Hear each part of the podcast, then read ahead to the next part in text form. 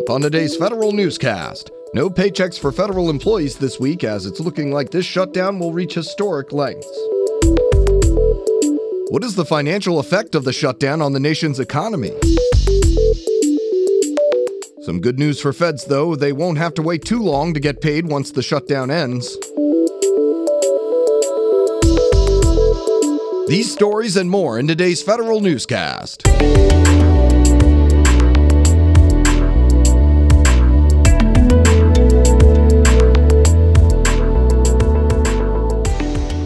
Welcome to today's episode of the Federal Newscast. I'm your host, Eric White. Civilian federal employees will not receive their first paycheck of 2019. Paychecks are due today or over the weekend, but agencies can't pay their employees without an appropriations or short term spending deal.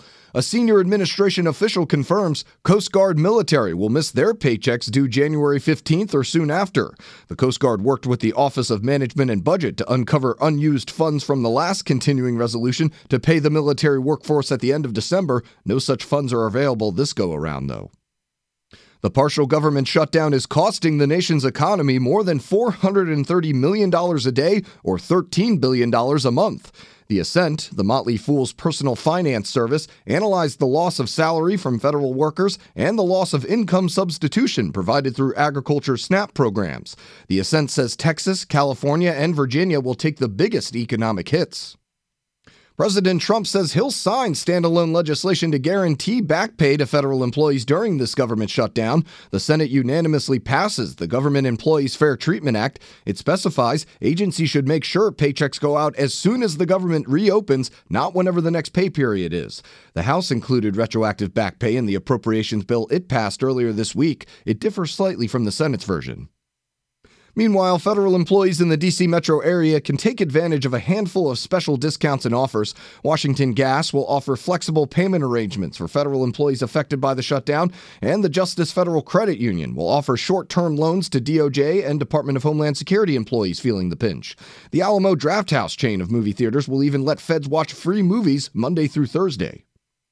Agencies should restore use or lose annual leave federal employees have forfeited at the end of 2018 due to the government shutdown. The Office of Personnel Management clarifies the shutdown gives agencies reason to restore previously scheduled leave. All leave is canceled during a government shutdown. That means employees who had planned to take annual leave during the holidays at the end of last year had to forfeit the time. So hundreds of federal employees rallied yesterday for an end to the partial government shutdown. They protested outside the AFL CIO headquarters in D.C. They say the government shutdown is holding their pay hostage. Several Democratic members of Congress spoke at the rally and encouraged them to make their frustrations heard.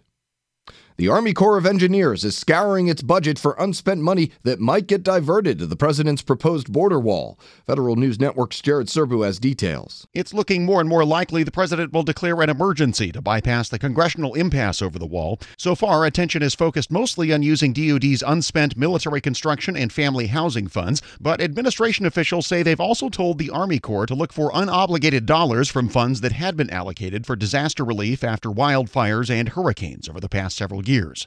Jared Serbu, Federal News Network.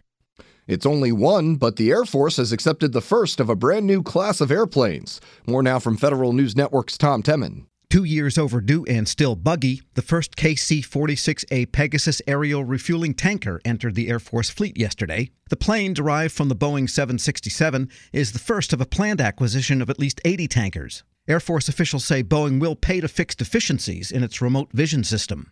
A formal acceptance ceremony will take place later this month. I'm Tom Temin. The Air Force's experimental software development shop Kessel Run is planning on hiring 50 people during an event in Boston later this month. The program is looking for everything from an associate director to software engineers and contracting specialists. Kessel Run is working on some of the Air Force's most cutting edge technological challenges, including F 35 software and the Global Air Operations Weapon System. The Army wants to hold on to its medical research arm instead of giving it over to the Defense Health Agency, and it's asking Congress for help. Army Acquisition Chief Bruce Jette says the service needs its medical research and materiel command to conduct specific studies that are of interest to the Army. A 2019 law migrates the command to the Defense Health Agency. Jette says the Army deploys to areas where rare diseases are prevalent and it needs its own medical research to protect itself from those diseases.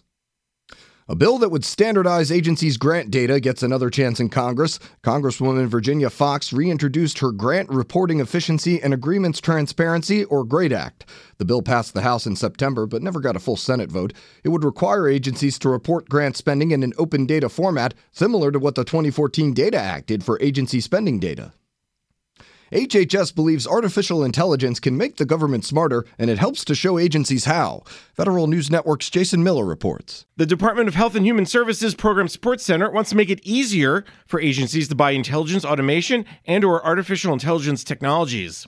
PSC is creating a new multiple award contract to help agencies quickly develop, procure, and adopt innovative technologies around automation, machine learning, and other emerging areas. The contract focuses across five task areas, including applied ideation and engineering services. The five year contract vehicle has a ceiling of $49 million. Bids are due January 30th. I'm Jason Miller. You can find more information about these stories at federalnewsnetwork.com. Subscribe to the Federal Newscast on Podcast One or Apple Podcasts, and follow us on Twitter. Our handle is at Federal Newscast. I'm Eric White.